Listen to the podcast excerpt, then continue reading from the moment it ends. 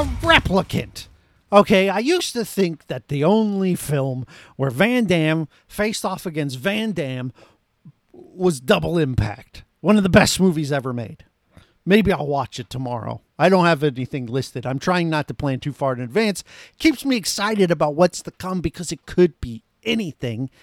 And this day, today, Sunday, day five, is the replicant, where Van Damme is a clone.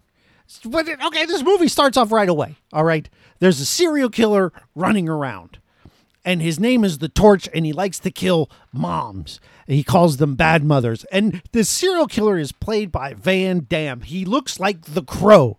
He's got long hair, no makeup like the Crow. He wears big leather jacket. He's got these glasses that are the yellow ones. I guess they protect from blue light. He's blue light sensitive, maybe and he is a murder man. He does lots of murder in the movie, and he's being tracked by a police officer named oh god, hold on.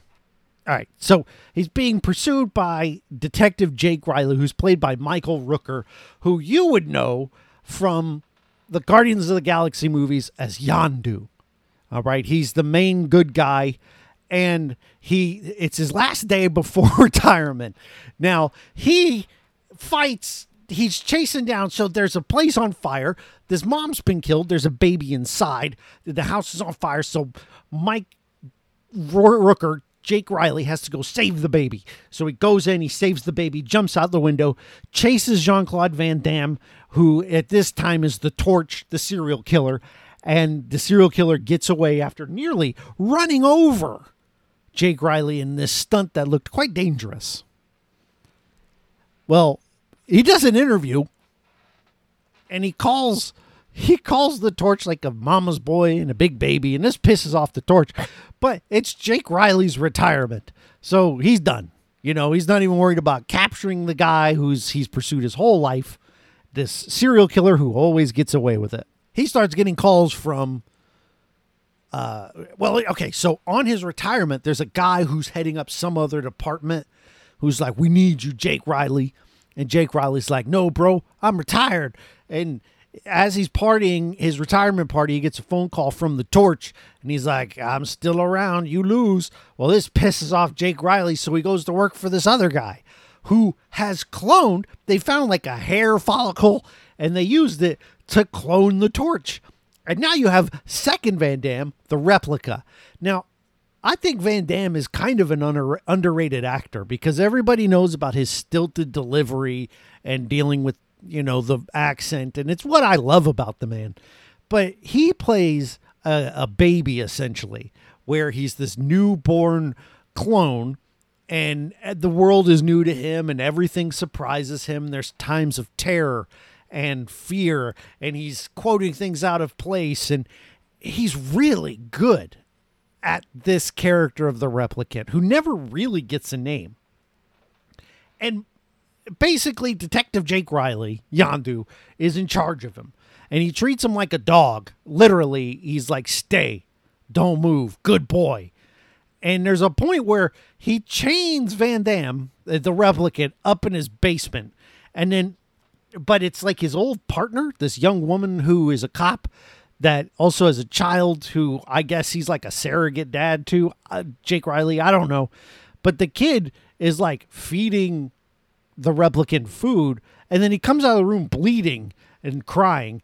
And so Jake Riley assumes that Van Damme did it and he beats the crap out of Van Damme who's chained up. But it turns out the dog did it somehow. I don't know. Anyway, the whole thing is is that he is like got this psychic link to the torch and at one point, the torch sees the clone, and they're kind of he's like talking to the clone like, "Hey, we're the same. You're my brother now." And but the torch has mommy issues. He like his mom burnt down their house and he survived when he shouldn't have and that's what made the torch a serial killer because and that's why he kills other moms because he hates his own mom makes sense I, that's actually kind of relevant like realistic to a degree. But the problem here is this serial killer is way too cool. Most serial killers are not cool people. They're usually like the sort of awkward hermits, you know. But not this guy. This is the coolest serial killer in the world. And there's a point where he lures replicant Van Damme toward him, and they're down like in the sewer. But Van Damme is on a motorcycle underground in the sewer. It's awesome. And like the, the pipes got the smoke and the clouds and the whatchamacallit. Well, I don't know. The steam, the doo doo steam is down here. And they talk, and he's like, he's my brother.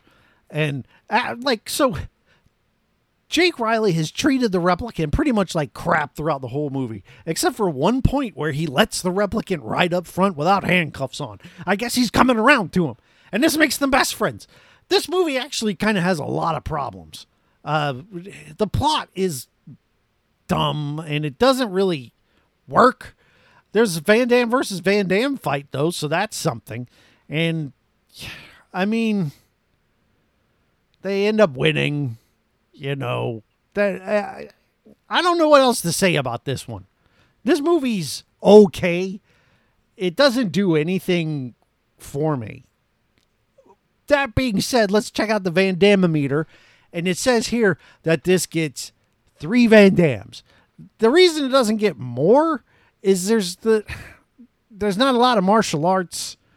There's some Van Damme doing what looks to be gymnastics but there's two Van Dammes. So when you have two Van Dammes in a movie, you tend to get an extra Van Damme. You get three Van Dammes on the Van Damme meter for this one.